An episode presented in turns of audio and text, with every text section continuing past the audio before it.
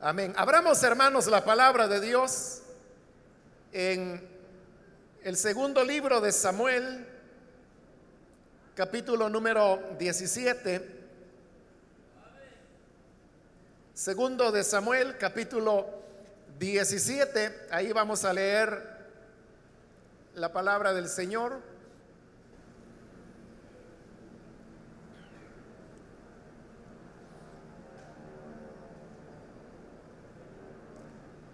Dice la Sagrada Escritura en el libro segundo de Samuel, capítulo 17 y versículo 23. Pero Agitofel, viendo que no se había seguido su consejo, enalbardó su asno y se levantó y se fue a su casa, a su ciudad. Y después de poner su casa en orden, se ahorcó y así murió. Y fue sepultado en el sepulcro de su padre.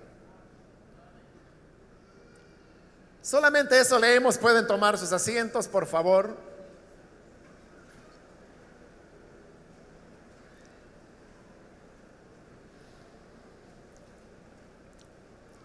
Hermanos, hemos leído en esta ocasión este breve pasaje que nos habla sobre un hombre llamado Agitofel. Él fue uno de los consejeros de David, entre varios que el rey tenía. Pero Agitofel tenía una cualidad y es que él era un hombre sabio y como sabio que era, él tenía la capacidad de conocer a las personas, conocer los tiempos que se vivían. Y era tal su sabiduría que incluso él podía saber cómo habrían de evolucionar las cosas en el futuro inmediato, cómo las personas habrían de reaccionar en el futuro y por eso es que era un hombre de mucha importancia en el grupo de los consejeros de David. En realidad, Agitofel era la persona a quien David más le creía. Y por eso es que la palabra de Dios dice, la Biblia, que lo que Agitofel dijera, la palabra de Agitofel se tomaba como que si fuera palabra de Dios. Era tan certero su consejo, él era un hombre tan sabio, que escuchar una recomendación, un consejo de Agitofel, era como estar oyendo al mismo Dios. Pero sucedió que muy sabio era Agitofel pero era humano al fin y al cabo. Y por lo tanto él no era perfecto. Y se dio un acontecimiento en su vida que hizo que su corazón se cargara de deseos de venganza. Agitofel ya era un hombre de edad y él tuvo un hijo y este hijo a la vez le dio una nieta. Esta nieta se llamaba Betsabé. Betsabé era ya una muchacha hermosa que se casó con un hombre que se llamaba Urias. Y Agitofel pues estaba muy agradecido con la vida porque era un hombre sabio, era consejero del rey, el rey lo estimaba, como hemos dicho, que lo que él dijera, David lo tomaba como que si era Dios el que estaba hablando. Tenía sus hijos, tenía esta nieta que se llamaba Betsabé, que era una muchacha muy hermosa, dice la Biblia, y que además se había casado con Urias, que era uno de los 30 valientes de David. Entonces, ¿qué más podía pedir Agitofel? Así estaban las cosas, pero aconteció algo que no le agradó a Agitofel. Y es que David, en determinado momento de su reinado, pone sus ojos en su nieta, en Betsabé. Y ahí es donde la Biblia dice que él vio que era una muchacha hermosa, pero le dijeron, ella es la esposa de Urias. Y David sabía que Urias era uno de sus hombres de confianza, uno de sus 30 valientes. Pero aún así la mandó a llamar. David se dejó llevar por su impulso tuvo relaciones con ella y como resultado de esa relación de adulterio, Betsabé queda embarazada. David entonces hace esfuerzos para que Urias, que estaba en el frente de la guerra, volviera a Jerusalén, tuviera relaciones con su esposa y que así se pensara que el embarazo que él había provocado en Betsabé se le atribuyera a Urias y no a él. Las cosas le salen mal a David y al ver que él ya no podía manejar el adulterio que había cometido, entonces da un paso peor. Y es que planea el asesinato de Urias. Él hace un plan, lo escribe y el plan escrito lo envía por manos del mismo Urias para Joab, que era el capitán general del ejército. Joab obedece y Urias resulta muerto. Cuando Urias ha muerto, obviamente Betsabé había quedado viuda. Entonces David la manda a traer y se casa con ella.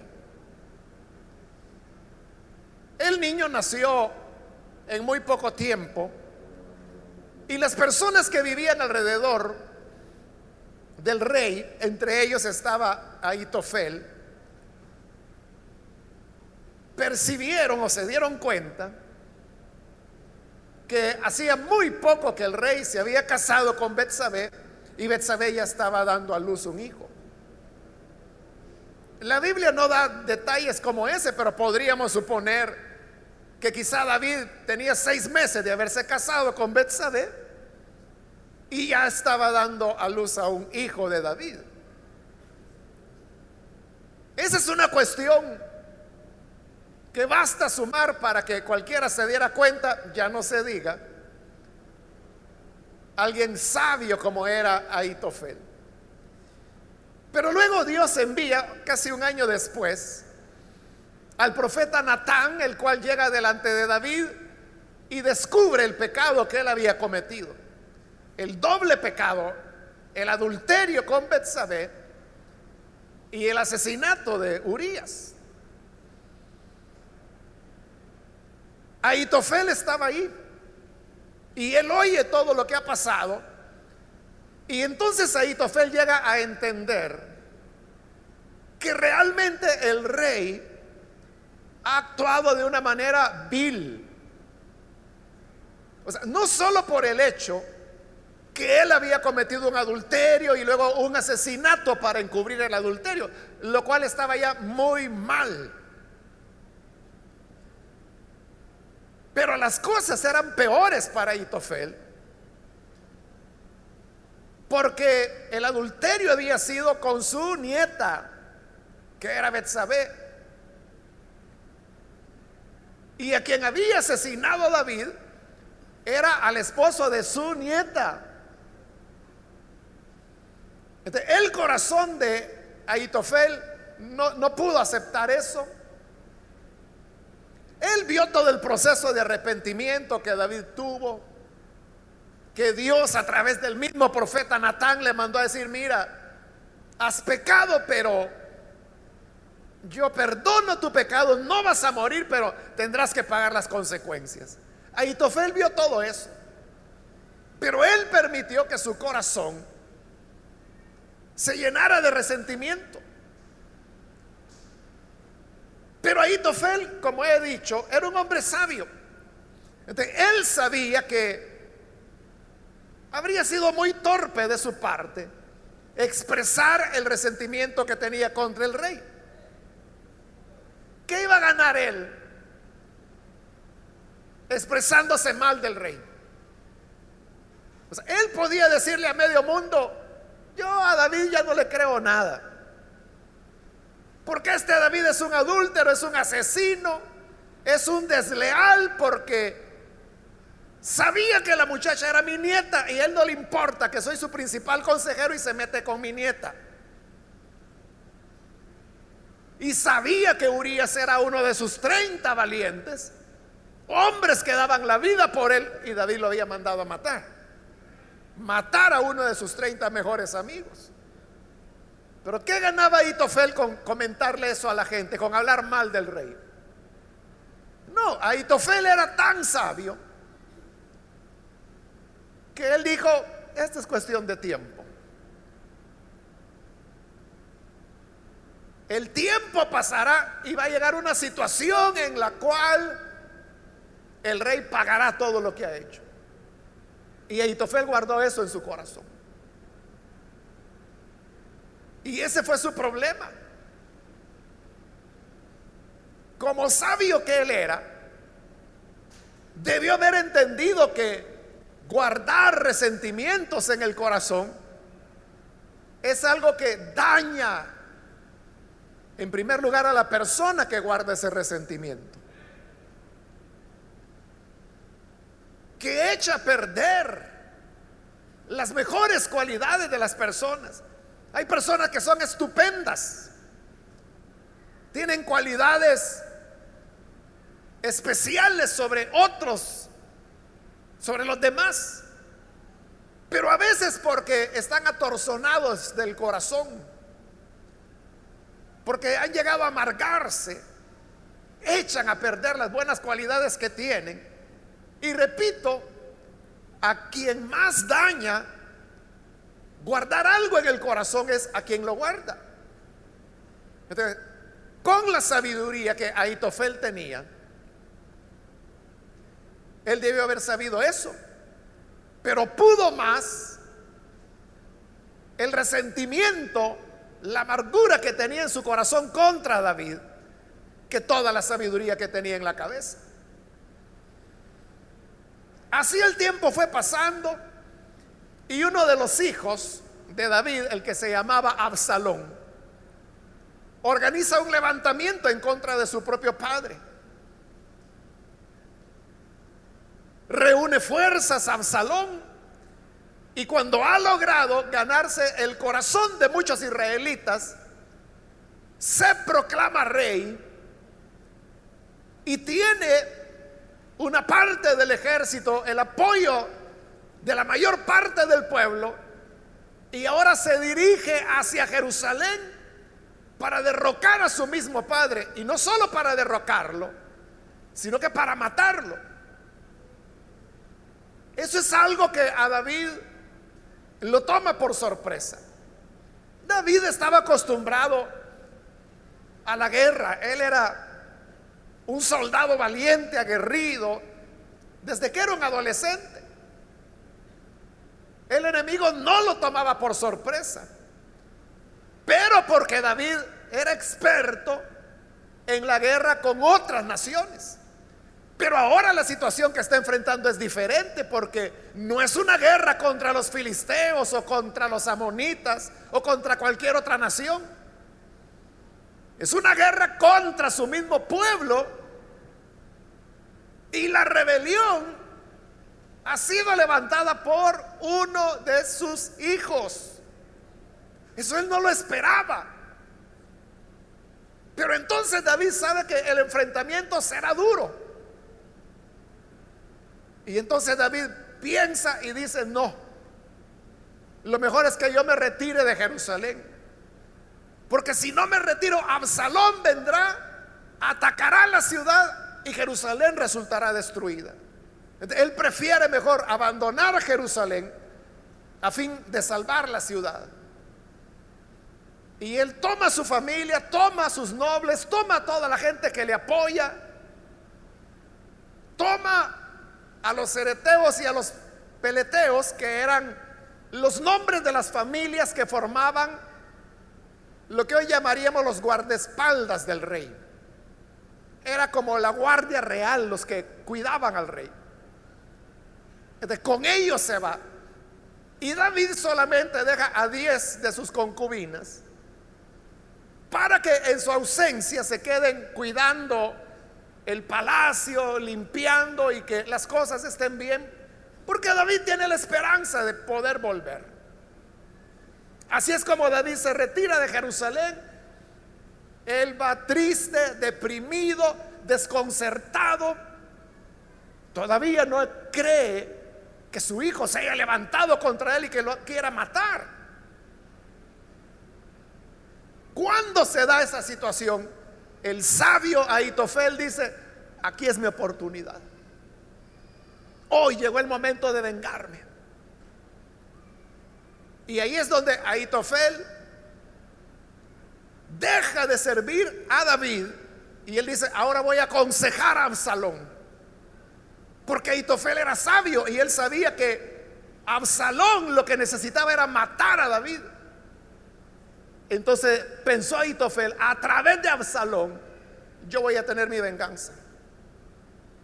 Porque a él se va a encargar de matar a David. Yo lo que tengo que hacer es aconsejar sabiamente a Absalón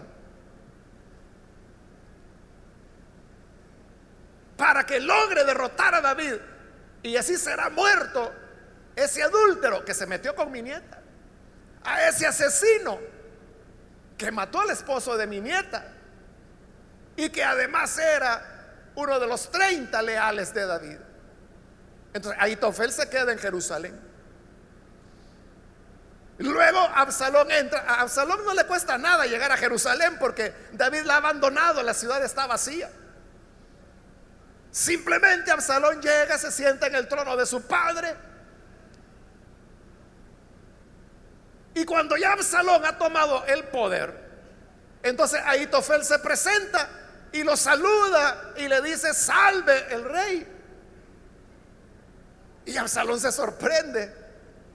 Y le dice, bueno, Aitofel, ¿y tú qué haces aquí? Si tú eres uno de los principales consejeros de mi padre, ¿por qué no te fuiste con él? Y, y Aitofel en su sabiduría le responde, es que yo voy a servir a quien Dios ponga por rey. Y Dios te ha puesto a ti por rey ahora. ¿Y cómo no te voy a servir si eres el hijo de David? Ah, bueno, dijo Absalón, mejor tengo un sabio de mi parte que me va a asesorar. Y así toma el poder. Entonces ahora Aitofel comienza a aconsejar de acuerdo a la sabiduría que él tiene. Él era tan sabio que sus consejos eran totalmente certeros. Cualquier presidente de hoy en día quisiera tener a Itofel de consejero. Porque era fabuloso él para aconsejar. El problema es que ahora Itofel está enfermo del corazón. Él no ha logrado perdonar lo que David hizo. No ha logrado digerir que David mató a un hombre, al esposo de su nieta, y todavía Itofel no digiere ver a su nieta casada con David, sabiendo que él es un adúltero, que por adulterio la tiene ahí y que por asesinato la tiene ahí. Cada vez que Aitofel veía a su nieta Betsabé en el palacio, para él no era alegría, era recordar la bajeza de David. Y en esa combinación de sabiduría con amargura del corazón, viene y le dice, aconseja a Absalón. Y el primer consejo que le da es, mira Absalón, lo que tú necesitas en este momento que acababa de tomar el poder, es que tú consolides ese poder. Que el pueblo de Israel esté dispuesto a dar la vida por ti. Porque en este momento Israel no está decidido, tienen el corazón dividido. Por ratos piensan en ser fieles a David, por ratos piensan en ser fieles en ti que eres el nuevo rey. Entonces lo primero que debes hacer es una acción para que todo el pueblo se una y te apoye a ti. Y Absalón dijo, bueno, sí me parece, pero ¿cómo logro eso? Que el pueblo todo me apoye. Y ahí viene el consejo sabio de Aitofel. Le dice, mira, David dejó aquí en el palacio a diez de sus concubinas. Mi consejo es que en la terraza del palacio pongas ahí una sombrita, una lona, que mandes ahí a las diez concubinas de tu padre y que tengas relaciones con ellas delante de todo el pueblo, que todo el pueblo te vea. Y así el pueblo se dará cuenta que tú has roto totalmente con tu padre y te van a apoyar. Ese consejo de Aitofel tenía una razón de ser. Y es que cuando en el Medio Oriente, en la cultura de Israel, cuando había un hijo que desobedecía a su padre, esa desobediencia se interpretaba como un reto a la hombría de su padre, como un desafío a su virilidad. Así era visto culturalmente. Es algo parecido, hermanos, a la cultura salvadoreña,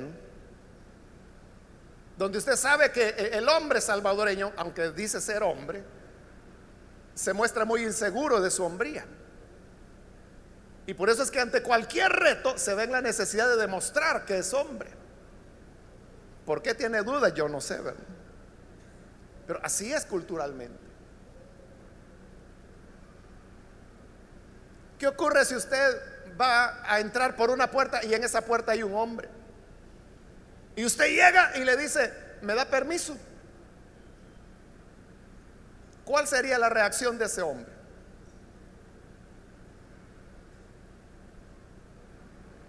Podría decirle, qué tan gordo que no puede pasar. O sea, lo está desafiando. Y si usted continúa diciendo, mire, deme permiso, ya la persona siente que lo que usted está desafiando es la hombría de él. Entonces lo que le va a decir es, quítame pues. Si sos tan machito, vení, quítame. Entonces, vea, usted no le está diciendo, mire, y usted es hombre o es mujer. Usted no le está diciendo, yo veo que usted es mero afeminado. No le está diciendo eso. Pero como está desafiando la posición de él, él siente que usted lo que le está desafiando es su virilidad, su hombría. Y por eso le está invitando los puños. Porque él quiere demostrar que es hombre. Igual era en el Medio Oriente. Cuando se desobedecía al padre, era desafiar la virilidad del padre. Por eso es que el consejo de Itofel es, mira, acuéstate con sus concubinas, porque ahí no solo estaba rebelándose contra su padre David, sino que literalmente estaba desafiando su virilidad al acostarse con las mujeres de su padre. Es decir, no podía haber acto más grave en contra de David que lo que Aitofel está recomendando a Absalón que haga. Y Absalón lo hace. Pone la lonita en el techo, lleva ahí a las 10 mujeres, tiene relaciones con las 10 y dice que eso fue a vista de todo el pueblo, por eso lo hizo en la terraza, para que toda la gente pudiera ver. Y cuando la gente vio eso, dijeron, qué terrible. Hoy sí que David estará muy enojado con su hijo. Hoy sí que se rompió esa relación de padre e hijo para siempre. Y el pueblo se unió. Y hoy peleemos con Absalón porque hoy sí la cólera de David está contra nosotros. Unámonos para pelear contra David. Vea la sabiduría de Aitofel. Logró unificar al pueblo. Y cuando ya el pueblo estaba unificado, ya estaban listos para la guerra. Entonces viene Absalón y viendo que Aitofel era un sabio en realidad, viene y dice, bueno, ya, ya el pueblo está conmigo, ya logramos que todos me apoyen. El pueblo es como un solo hombre que me apoya. ¿Cuál es el siguiente paso? Y ahí viene otra vez la sabiduría de Aitofel. Él conocía perfectamente a David. Sabía tanto la personalidad de David, sus hábitos, su corazón, su manera de pensar, que aunque no lo veía, Aitofel era sabio, tan sabio que sabía cómo David se sentía en ese momento. Y le dice a Absalón, mira Absalón, no hay que perder tiempo, porque en este momento tu padre está deprimido, está desorientado. Él no está pensando en defenderse militarmente. En este momento él está débil. Solamente dame 12 mil hombres. Y yo voy contra él. No voy a hacer una gran matanza porque tú solo quieres que David sea muerto. Dame 12 mil hombres y yo voy ahora mismo Ahora que él está al descubierto, ahora que está desconcertado, ahora que está deprimido, ahora que está desorganizado, yo voy y le doy el golpe. Y acabamos con David. Y ahí es donde Aitofel era tan sabio que estaba matando dos pájaros de un tiro. Y es que iba a lograr derrotar a David, pero también él se iba a vengar por haber adulterado con su nieta y haber matado al esposo de su nieta, que era lo que cargaba su corazón. Entonces cuando Absalón oye el consejo de Itofel dice, en verdad esa palabra es sabia. Es un buen consejo. Y esa es la manera de derrotar a mi padre. Pero David no era tontito tampoco.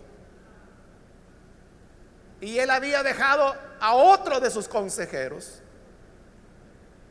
Usai se llamaba él,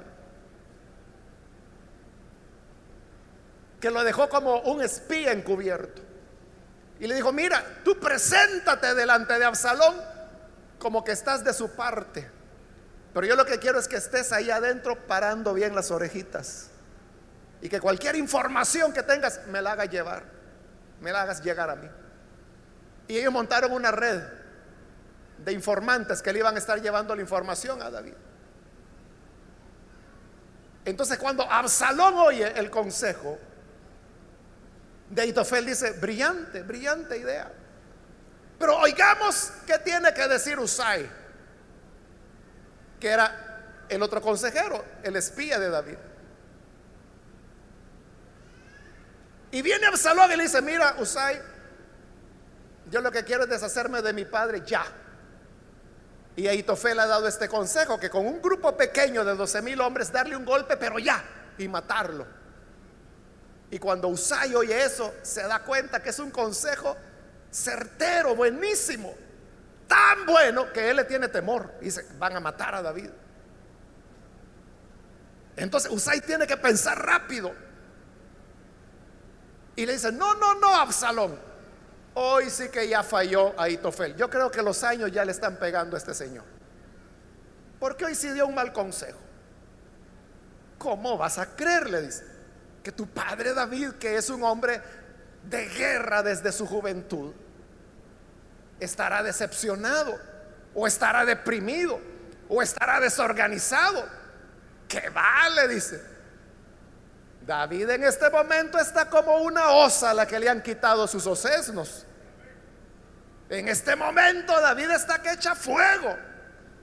Y él es tan astuto, le dice que de seguro no está con el grupo. Él ya se fue a esconder en alguna cueva o en algún pozo.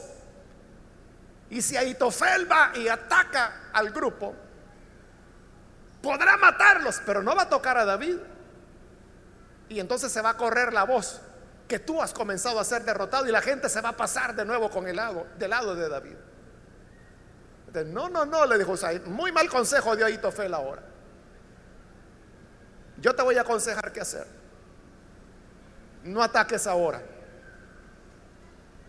Sino que envía un edicto por todo Israel, desde el norte hasta el sur, para que todo Israel se junte. Y cuando ya estén juntos, entonces ahí sí, vamos todos y ve tú personalmente al frente del ejército para atacar a tu padre. Seremos tan innumerables que aunque tu padre se esconda en una ciudad amurallada, ladrillo por ladrillo, vamos a ser tanta gente que vamos a quitar esa muralla, la vamos a arrojar al río y vamos a matar a David. Usai lo que quería era ganar tiempo ganar tiempo para mandarle a decir a David, mira, huye porque Itofel está dando consejos buenísimos, te van a matar. Y cuando Absalón oye a Usai dice, me parece que sí. Me parece que Usai tiene razón. Aitofel se ha equivocado. No vayamos en este momento sino que convoquemos a todo el pueblo. Pero eso iba a tomar dos, tres días. Ese tiempo Usai lo aprovecha y manda el mensaje a través de los espías encubiertos, que era una cadena. Y llega hasta David y llega el mensaje a David y le dice, David, no te quedes de este lado del río, pasa del otro lado. Porque Aitofel ha aconsejado de esta y de esta manera. Aitofel es tan sabio que sabe cómo te sientes, sabe dónde estás pásate el río. Y David se pasa esa misma noche. Es decir, que Aitofel tenía razón.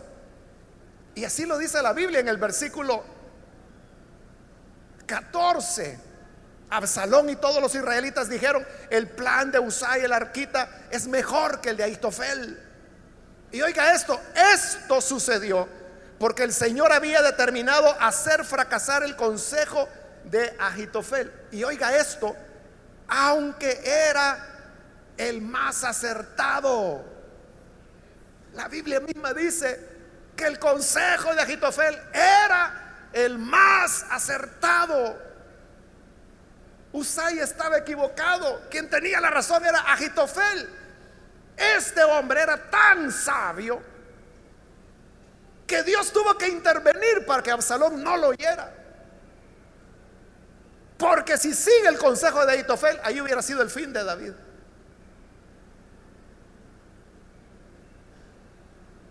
Pero Dios oscureció el entendimiento de Absalón y dijo, no, vamos a seguir el consejo de Husay. Y ahí estaba Agitofel cuando Absalón tomó la decisión. Cuando Agitofel oye, ahí leímos el versículo 23. Agitofel, viendo que no se había seguido su consejo, él dijo, todo está perdido ya. Ya todo se perdió. Es que si no atacábamos hoy a David, ya no lo agarramos. Y aunque Husay diga que juntando a todo Israel se va a derrotar a David, no se le va a derrotar. Fíjese, era tan sabio Agitofel que sabía que estaban perdidos ya. Como no siguieron su consejo, él sabía que ya era cuestión de tiempo, que Absalón iba a morir, que David iba a retomar el reino y que él iba a quedar muy mal como traidor. Fíjese que es interesante, este es un dato curioso, que en el siríaco, que es un idioma, hoy ya es una lengua muerta, pero fue una lengua que se habló en el Medio Oriente en estos años. El nombre de Agitofel en el siríaco se utilizaba como equivalente de traidor. Igual que nosotros en español decimos, ah, no, es que fulano, ese es un Judas. Pero ¿qué queremos decir cuando decimos es un Judas? Que es un traidor. en el siríaco ellos no dicen es un Judas porque ni sueño, ¿verdad?, de que Judas habría de nacer para esa época. Pero ellos decían, es un agitofel. Agitofel sabía que él era un traidor. ¿Y qué le esperaba cuando David volviera? Que lo mataran por traidor. Agitofel dijo, en lugar que él me mate, no le voy a dar ese gusto a David. Mejor me mato yo primero. Y así dice el versículo 23, viendo que no se había seguido su consejo, enalbardó su asno, puso su montura en el asno, se levantó, dejó el palacio, se fue a su casa, a su ciudad, y como era muy sabio y sabiendo que iba a morir, dice, puso su casa en orden. Hizo una carta y dijo, mi mula se la dejo a la tía Rosa. La casa se la iba a dejar a mi nieta Betsabé, pero como hoy tiene palacio con el rey, mejor se la voy a dejar a Florcita, mi otra nieta. El dinero que tengo guardado, que le quede a mi hijo. La deuda que tengo con don Paco, que vendan la tierra que tengo y con eso le paguen y, así me voy en paz, no le debo nada a nadie. Hizo su testamento, puso todo en orden dejó bonita la casa y luego se ahorcó y se mató.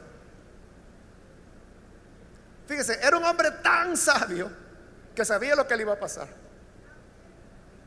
Sabía que le iban a matar, pero en lugar de, que, de darle el gusto a David que me mate, mejor yo me mato.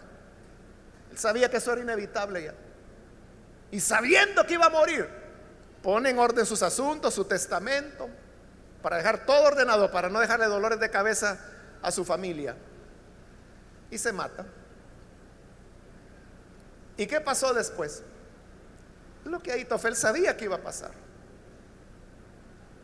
Esos dos, tres días fueron suficientes para que David se reorganizara. Cuando Absalón ataca, ya era tarde. Ya David estaba organizado, lo derrotan, Absalón es muerto. David vuelve al palacio y toma de nuevo el poder. David en el momento no toma venganza de nadie. Pero unos años después, cuando él ya está por morir y su hijo Salomón es el que será el próximo rey, viene y le dice, mira Salomón, yo quiero que Dios te bendiga en tu reino. Hubo cosas que yo no hice por compasión pero tú no tienes por qué tener compasión. Entonces te voy a dar la lista de enemigos. A estos no los perdones. Mata a Joab. Mata a Simei. Y le comenzó a dar la lista de todos aquellos que se habían levantado contra el rey. Allí hubiera ido a Itofel. Ahí es donde David le hubiera dicho, mira, mata a Itofel porque me traicionó. Pero Itofel ya se había matado. Entonces, ¿cuál es la enseñanza, hermanos, que podemos tomar de este pasaje? Es que usted puede tener muchas cualidades, puede tener mucha sabiduría, puede tener dones de parte de Dios. Pero si usted se deja llenar el corazón de amargura, porque alguien le cae mal, y usted dice, no, yo al fulano ni en sopa lo puedo ver. Yo a la mengana ni con aceite la trago. Eso puede echar a perder todas las virtudes y las cualidades que usted tiene. Es lo que echó a perder a Itofel. Un hombre excepcionalmente sabio, admirable la sabiduría de él pero la amargura de su corazón lo destruyó, lo aniquiló. Lo mismo puede pasar con usted. Si usted permite que en su corazón anide el resentimiento o, o, no le cae bien a alguien, usted puede ser muy sabio, muy sabia, muy usado por Dios, puede tener privilegios lindos. Pero si se deja arrastrar por su corazón amargado, terminará muerto, igual que, que Itofel. Y no digo muerto literalmente, pero muerto espiritualmente. ¿Cuánta gente no hay? Que quizás hasta tenía un ministerio prometedor, un ministerio hermoso. Pero se dejó llevar por algo en su corazón.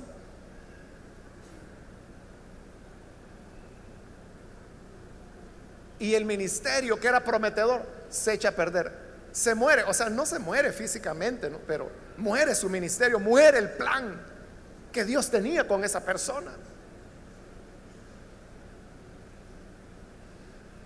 Yo recuerdo a uno de los jóvenes, porque era joven, obrero que teníamos en la iglesia, un muchacho que a mí me gustaba cómo predicaba, muy bueno, dedicado, trabajador en la obra de Dios.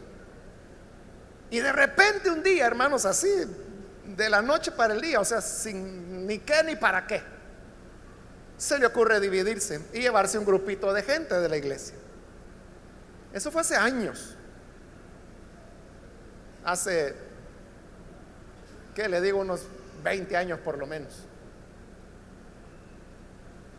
Él no era el primer muchacho que se dividía, ya habían habido otros aspirantes a ministros que se habían llevado gente. Y yo ni cuenta me había dado que se había ido cuando llega un hermano o un pastor y me dice, hermano, supo que se fue fulano. No, le dije yo. ¿Y eso cuándo fue? Ya hace como dos semanas. Ah, ni cuenta me había dado. Le digo, ¿y qué le pasó? Le digo, pues como que algo no le gustó, me dice. Se llevó un grupo de gente. Pero me dijo, este pastor va a fracasar, me dice. Igual que los demás que se han ido. Y cuando él me dijo eso, ¿sabe qué le dije yo? No, le dije, él no va a fracasar. Él es un buen predicador, le digo. Es un buen predicador, es un buen muchacho. Lástima, le digo, pues que él hizo las cosas mal, pudo haberlas hecho bien. Pero él le va a ir bien, le dije yo. Y este pastor, ah, ahí vamos a ver, me dijo. Yo sinceramente creía eso, hermano. En verdad yo creía que le iba a ir bien. Pero le fue mal. Hoy, como le digo, ya han pasado 20 años. Hasta el día de hoy, hasta hoy, hasta ese momento que le estoy hablando, yo todavía no sé por qué se fue. Todavía no sé qué le molestó, no sé. Pero lo que sí sé es que su proyecto fracasó nunca creció. Bueno, la iglesia de él es pequeñita. No, era lo que yo esperaba. Y entonces yo platicando con otro hermano decía, mire, ¿y qué será lo que le pasa a este hermano? Si él es bueno, es buen predicador, ¿por qué no, no tiene fruto?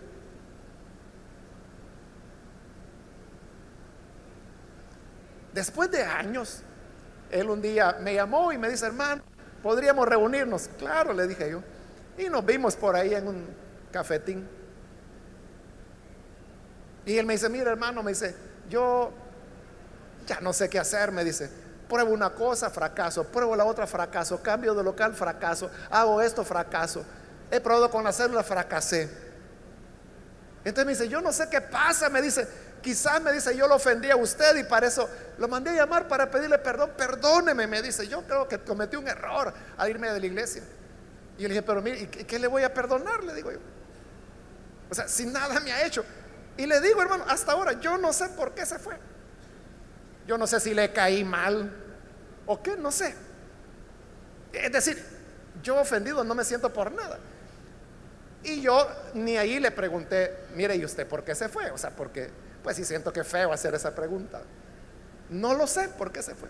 Y le dije, yo no tenga pena, le dije no hay ningún problema, no hay nada que perdonar, yo no siento nada. Sí estoy extrañado, le digo, porque igual que usted, le digo, yo esperaba que Dios le iba a usar, que lo iba a bendecir, que iba a tener una iglesia bonita, pero yo no sé qué ha pasado, yo no tengo la explicación. Bueno, eso fue hace años, hermano, y luego nos hemos estado viendo de vez en cuando, incluso me ha invitado a predicar a la iglesia de él y yo he ido.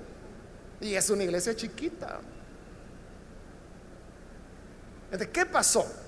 Con los dones, con los talentos que él tenía. Algo hubo en su corazón. Como le digo, yo no sé. No sé qué fue. ¿Qué fue lo que no le gustó? No sé. Pero eso lo echó a perder. Que Dios nos libre, hermanos, de abrigar en nuestro corazón resentimientos, amarguras, malestares contra alguna persona. Porque no va a dañar a nadie más que a usted mismo. Como llevó al hundimiento de Aitofel con toda y la sabiduría que él tenía. Vamos a orar, vamos a cerrar nuestros ojos y yo quiero hacer una invitación muy breve para aquellas personas que todavía no han recibido al Señor Jesús como su Salvador. Pero si este es su caso, yo quiero invitarle para que, si usted necesita venir para creer en el Hijo de Dios por primera vez, póngase en pie ahí en el lugar donde usted se encuentra y vamos a orar por usted. Cualquier amigo o amiga que necesita venir para creer en el Hijo de Dios, póngase en pie para que oremos por usted. Cualquier persona que hoy necesita descargar su corazón, quizá usted ha guardado algún resentimiento de algo que fue feo, algo que pasó y que fue feo. Fue muy feo lo que hizo David. Fue muy feo el adulterio y el homicidio que él cometió. Pero Dios había perdonado. Aitofel nunca perdonó. Y eso lo llevó a la ruina. Nosotros debemos aprender a tener un corazón en paz, un corazón tranquilo. Si usted lleva una carga y quiere que Dios le ayude a quitar esa carga, póngase en pie en este momento y vamos a orar por usted. Solo le voy a pedir que lo haga rápidamente porque un minuto y hago la oración. De igual manera, si hay hermanos o hermanas que necesitan reconciliarse con el Señor, póngase en pie también, vamos a orar. ¿Hay alguien que necesita reconciliarse? Venga para que oremos por usted. Muy bien, aquí hay una persona, Dios la bendiga. Alguien más que necesita venir, ya sea que es primera vez que viene o se reconcilia, póngase en pie y acérquese porque estoy por terminar esta invitación. Pero si hay alguna otra persona, venga, pase. Muy bien, aquí hay un hombre, Dios lo bendiga, bienvenido. Alguien más que necesita pasar, puede ponerse en pie. Encuentra el descanso que su corazón necesita. Muy bien, aquí hay otro hombre, Dios lo bendiga. Bienvenido. Aquí hay otra persona que viene, Dios la bendiga. Bienvenida. Acá hay otro hombre más, Dios lo bendiga, bienvenido. Alguien más que necesita pasar, póngase en pie. Venga con toda confianza. Queremos orar por usted. ¿Hay alguna otra persona? Termino la invitación. Pero si hay alguien más que necesita venir por primera vez o necesita reconciliarse con el Señor, póngase en pie. Póngase en pie en este momento. Pues vamos a orar ya. Esta fue ya la última invitación que hice. Si necesita descansar, póngase en pie. A usted que nos ve por televisión, también le invito para que se una con las personas que están aquí al frente, entregue su vida al Señor. Padre, te agradecemos por las personas que están aquí, como aquellos que a través de televisión, de radio, o a través de las redes, las grabaciones, oyen esta enseñanza. Gracias por aquellos corazones, Señor, que tú tocas. Y ahí donde hay, Señor, necesidad de perdonar, llega tú con tu gracia infinita para llevar descanso para llevar compasión, el don del perdón, para que así las personas que hoy se rinden a ti puedan tener una vida plena, puedan llevar una vida totalmente apoyada en ti. Oh Dios, gracias porque en ti encontramos la paz que el mundo no puede dar, pero tú Señor en tu infinito amor la entregas. Por Jesús nuestro Señor lo pedimos. Amén y amén.